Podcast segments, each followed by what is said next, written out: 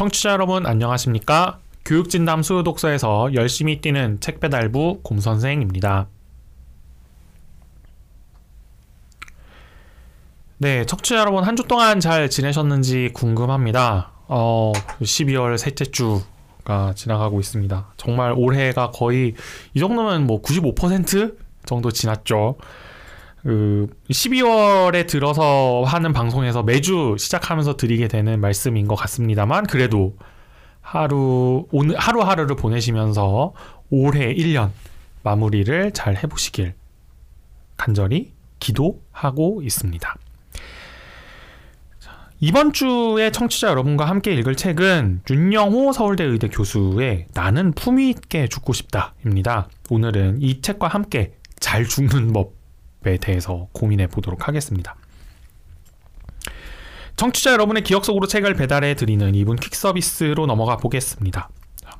청취자 여러분도 마찬가지, 마찬가지시겠지만 저도 그렇고요. 사람들은 잘 사는 방법에 대해서 굉장히 많이 고민을 합니다. 하지만 삶에 골몰하다가 예기치 않는 상황에 죽음을 맞이하기도 하고요. 때로는 몸이 아프고 고단해서 병원에 갔다가 육 개월 남으셨습니다. 혹은 뭐 무슨 암 말기입니다. 이런 식의 통보를 받기도 합니다. 좀 이 책에 따르면 이런 뭐 앞으로 얼마 남지 않으셨습니다. 라는 통보를 받고 나서 팔십 퍼센트 넘는 사람이 육 개월 안에 죽는다고 합니다. 나머지는 이제 그것보다 더 살긴 하는 거지만, 뭐 이 얘기를 좀 다르게 뒤집어 보면 이렇게 생각해 볼 수도 있겠죠. 잘 사는 삶에 골몰하는 사람에게는 죽음을 준비할 수 있는 기간이 길어봐야 육 개월이라는 겁니다. 그러니까 갑자기 죽으면 뭐 준비할 틈도 없이 죽는 것이고요. 또 어느 순간 어, 얼마 안 남으셨습니다. 이런 얘기 들으면 그때부터 육 개월이라는 이야기입니다. 너무 짧죠? 어, 청취자 여러분께서는 육 개월이라는 이 기간 어떻게 생각하실지 모르겠는데 저는 좀 짧다는 느낌이 듭니다. 아무래도 그런 이야기를 들으면 이미 뭐 나는 뭐, 뭐 사십 년, 오십 년, 육십 년, 칠십 년을 산 사람일 텐데 그 삶을 정리하는데 나에게 주어진 기간이 최대 육 개월이라면 좀 짧은 것 같아요. 이 책의 저자인 윤영호 서울대 의대 교수는 역시나 이제 이 기간이 너무 짧다고 주장하고, 오히려 이 사람은 어떻게 주장을 하냐면 죽음이라는 사태를 상상할 수 있는 그 순간부터 어 뭐 대체로 우리가 흔히 중이병 걸린 사춘기부터 이런 상상을 한다고 하죠. 죽음이라는 상상을 하는 그 순간부터 죽음을 서서히 준비해야 된다라고 이 책에서 이야기를 하고 있습니다. 이 사태가 언제 들이닥칠진 모르지만 언젠가 들이닥친다는 것만은 확실하기 때문입니다. 그래서 죽음은 항상 준비하고 있어야 된다 라고 하는 이런 이야기를 하는데요. 그러면 준, 이 준, 죽음을 준비하기 위해서 우리가 점검해야 되는 뭐 체크리스트? 뭐 이런 건 있을까요? 혹은 또 죽음을 준비하는 어떤 다른 방법보다 더 나은 방법은 없을까요? 음, 이런 것들을 우리가 고민해 볼 수 있을 텐데, 호스피스 의료 전문가인 학자이자 의사가 전해주는 자세한 설명을 이제 이 책을 이번 주에 읽으면서 한번 확인해 보도록 하겠습니다. 네, 앞에서 말씀드린 것처럼 이 책의 저자인 윤영호 서울대 의대 교수는 이제 호스피스 의료, 혹은 우리가 뭐 완화 치료라고 부르는, 혹은 뭐 임종 치료, 혹은 생명 연장 치료, 연명 치료라고 부르는 그 분야의 그, 그 분야를 전문적으로 연구하는 의사이자 교수입니다. 그리고 관련된 칼럼도 뭐 여기저기서 많이 여기저기에서 많이 기고를 했고, 그리고 어, 티비에서 하는 여러 방송들에도 출연을 해서 학부모 청취자 여러분이라면 아마 이분의 어떤 이분과 관련된 콘텐츠를 보신 분도 있으리라 믿습니다. 어, 이런 분이 쓰신 에세이가 너무 학술적이지만은 않은, 하지만 그런 내용도 충분히 깊이 있게 담고 있는 이 책을 한번 읽어보겠습니다. 꼼꼼하게 책을 읽은 청취자 여러분을 위해 이 책의 핵심을 짚어드리는 이종보통 키워드 시간으로 넘어가 보죠. 어, 이 책의 키워드는 웰다잉입니다. 잘 죽는 법, 그리고 그 잘 죽는 법을 뭐 연구한 분이 이제 쓰신 책이니까 이걸 한번 보도록 하죠. 이 책의 저자 윤영호 교수는 잘 준비된 죽음, 즉 웰다잉하고 잘 사는 것, 우리가 흔히 웰빙이라고 하죠. 웰빙과 웰다잉은 서로 이렇게 떨어져 있는 각자의 문제가 아니라 하나로 얽혀있는 문제다라고 이야기를 책에서 하고 있습니다. 어, 근거는 이렇습니다. 죽음을 잘 준비하는 방법은 잘 사는 거고요. 자, 반대로 잘 살기 위해서는 죽음을 항상 염두에 두고 있어야 하기 때문입니다. 좀 말이 좀 추상적인데 이 질문을 구체적으로 표현해 보면은 이렇습니다. 뭐 청취자 여러분도 한 번쯤 들어보신 이야기일 텐데요. 내가 내일 죽는다고 해도 지금 하고 있는 이 일을 계속 할 것인가? 만약에 예 라고 대답할 수 있다면 이 내가 지금 하고 있는 이 일은 가치 있는 일이고요. 반면에 아니요 라고 대답한다면은 지금 하고 있는 이 일은 가치가 없는 일이겠죠. 혹은 떨어지는 일일 것이고요. 자, 일, 이런 질문에 긍정적인 대답을 하는 삶, 즉 이제 웰다잉이라고 하는 걸 성취를 하려면 두 가지 요소에 주목을 해봐야 되는 것 같습니다. 뭐 이 책에서 여러 가지 주장을 하고 있는데 좀 요약해서 제가 두 가지로 묶어 보자면은 하나는 정신적 웰빙, 하나는 신체적 웰빙인 것 같아요.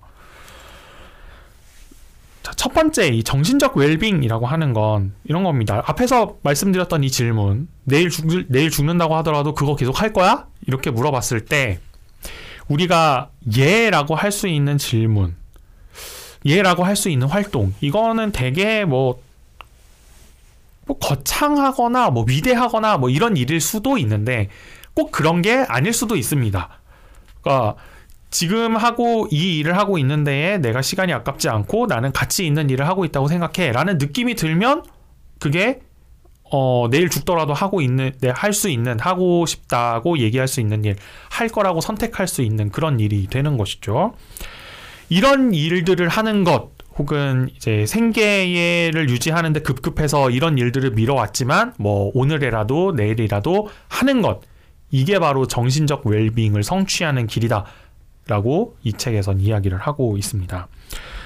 그리고 이 책의 저자 윤영호 교수의 연구와 뭐 자기 개인적인 생각 이런 것에 따르면 한국 사회 분위기상 보통 이런 가치 있는 일, 내일 죽더라도 할 수 해보고 싶은 일, 하면 좋은 일 는 어, 한국 사회에서 한국인들의 대답은 보통 가족이나 친구와 시간을 보내는 일이라고 합니다. 설문조사 같은 걸 해보면은 한 삼십에서 삼십오 퍼센트 정도는 이런 대답을 한다고 해요. 그래서 어, 이 이런 다른 사람들과 시간을 보내는 일, 가족이나 친구와 시간을 보내는 일을 잘 하다 보면은 어, 내가 죽은 뒤에 뭐 내가 뭐 큰 사회적 명예, 뭐 얼마 전 그 몇 년 전에 돌아가신 뭐 김영삼 전 대통령 혹은 김대중 전 대통령 같은 뭐 사회적 칭송을 받는 뭐 이런 사람들은 아니, 우리가 아니라고 하더라도 내가 육체적으로 죽은 뒤에도 나의 주변 사람들의 정신 속에서는 내가 계속 살아가는 것이죠. 이제 이런 상황, 이런 현상을 이 책에서는 개인적 전설이라고 표현을 하더라고요. 저는 되게 멋있는 말이다라고 생각을 했습니다. 개인적 전설로 남아서 그 사람들의 머릿속에 기억되는 것. 자, 하지만 또 이런 시, 정신적 웰빙 못지않게 신체적 웰빙 또한 중요합니다. 그 웰다잉에서 굉장히 중요한 요소이고요. 이 신체적 웰빙이라고 하는 건 뭐 이 책에서 이야기하는 점들을 좀 뜯어보면 정확하게 표현하면 신체적 정신적 고통 없이 살아가는 것입니다.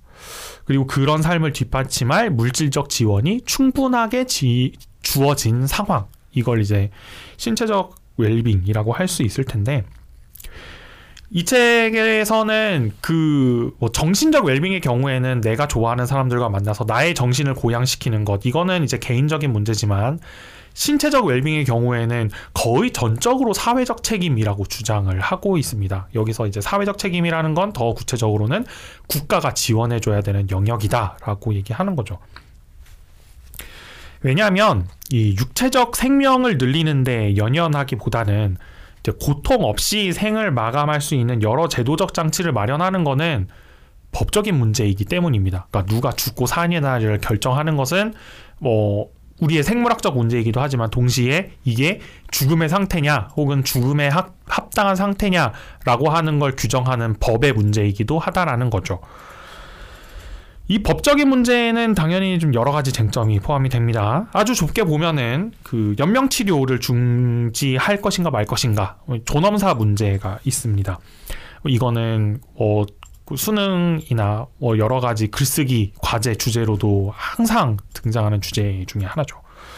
좀 더 이제 넓게 보면 생명 연장을 할 수 있는 그런 가능성을 위해서 환자에게 고통을 초래하는 치료를 받을 것이냐 말 것이냐를 누가 결정할 것이냐, 뭐 결국 궁극적으로는 환자가 결정해야 된다라고 하는 뭐 이런 그 생명 연장 치료 수용 여부 문제라든지, 혹은 뭐 대체로 이렇게 생명을 연장하는 치료법은 비싸잖아요. 학부모 청취자 여러분이시네, 여러분이시라면 아마 아주 절절하게 느끼실 겁니다. 저도 마찬가지고요. 그런 치료법엔 당연히 돈이 많이 들어가는데 이런 비용 때문에 환자 본인이나 가족이 고통받지 않도록 지원하는 것, 이런 것도 사실 웰다잉과 관련된 굉장히 중요한 문제라고 이 책은 지적을 하고 있습니다. 살기 위해서 극심하게 아파야만 하거나 혹은 살고 싶은데도 돈 때문에 치료를 포기해야 하거나, 뭐 요거 양쪽 다 어, 직관적으로 생각하기에 좋은 죽음, 즉 웰다잉이라고 하는 것과는 거리가 굉장히 멀죠. 그래서 이런 부분들은 법적, 제도적으로 지원이 뒷받침되어야 하고, 여기에 기반해서 우리가 정신적 웰빙이라고 하는 것까지 성취할 수 있게 된다라고 하는 게 이 책의 전체적인 주장입니다. 특히나 이 이슈와 관련해서는 어, 시사 쪽에 관심이 많으신 학부모나 학생 청취자 여러분이시라면은 최근에 그 간병살인을 저지른 이십 대 아마 사건을 보셨을 겁니다. 뭐 꼭 이 사건이 아니더라도 심심찮게 이제 그 뉴스 사회면에 등장하죠. 뭐 치매를 앓던 뭐 남편을, 아내를 뭐 십오 년 동안 간병을 하다가 결국에는 너무 스트레스를 받아서 뭐 동반 뭐 극단적 선택을 했다느니 혹은 뭐 죽였다느니 뭐 이런 신문 기사들 심심치 않게 보실 수 있다는 거 잘 아실 겁니다. 사실 그런 일들이 벌어지는 그 사건의 당사자들, 그런 죽음을 맞이하고 싶었던 사람은 당연히 아무도 없었을 거라고 저는 생각합니다. 청취자 여러분께서도 동의하실 거라고 믿고요. 그런 면에서 좋은 죽음에 대해서 우리 사회 전체가 한번 생각해보고 그 모습을 잘 반영하는 법과 제도가 만들어지길 바랍니다. 어, 그런 문화에 관해서 우리가 한번 숙고해볼 수 있는 기회라는 차원에서 이 책, 나는 품위 있게 죽고 싶다 라고 하는 책을 한번 읽어보시면 어떨까, 이런 생각이 듭니다. 네, 이렇게 오늘 나는 품위 있게 죽고 싶다 책에 관한 소개를 마쳐보았고요.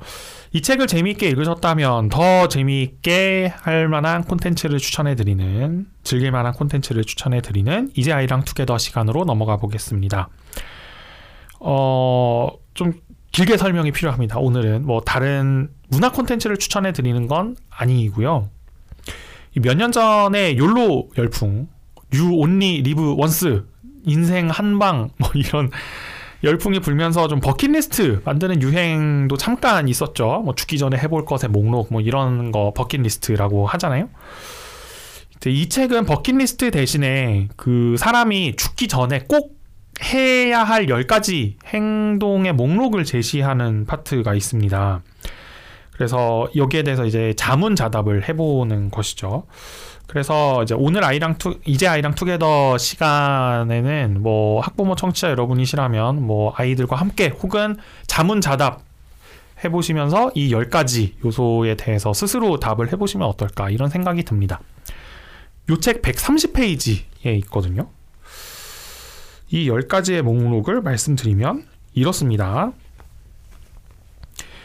내 장례식이나 시신 처리 방식에 대해 생각해 보는 게 첫 번째고요. 두 번째는 내 죽음을 다른 사람들에게 알리는 편지를 써보는 겁니다.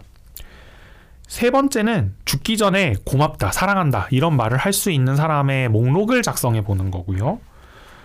네 번째는 사전 연명 의료 의향서, 이거 지금 법적으로 통과가 돼서, 그러니까 내가 사전에 그 뭐 뇌사 상태에 빠졌거나 식물인간 상태가 되었을 때 연명 치료를 계속 할 것인가 아니면은 그냥 산소호흡기를 떼고 죽을 것인가, 어, 요거를 결정할 수 있는 걸 사전에 할 수 있습니다. 어, 의료기관에 가서 하, 해보시면 할 수 있거든요. 이걸 사전에 작성해보는 거. 또 자기 재산을 정리하고 유언장을 쓰는 거. 유산을 기부할 계획을 한번 만들어 보는 거. 또 꼭 하고 싶었던 거 생각하고 해보는 거. 가족들과 여행을 가는 것. 가족이나 친구들과 모여서 자신의 삶에 대해서 이야기를 나누는 것. 야, 너 그때 어땠지? 뭐, 야, 너 네 생각하기에 내가 좀 어떤 인간 같냐? 뭐 이런 물어보는 거. 또 내가 기뻤던 순간과 내 활동이 다른 사람들을 기쁘게 했던 기억, 이런 것들을 정리하는 것. 이렇게 열 가지를 한번 죽기 전에 해보시면 좋겠다라고 이 책에서 추천을 하고 있습니다.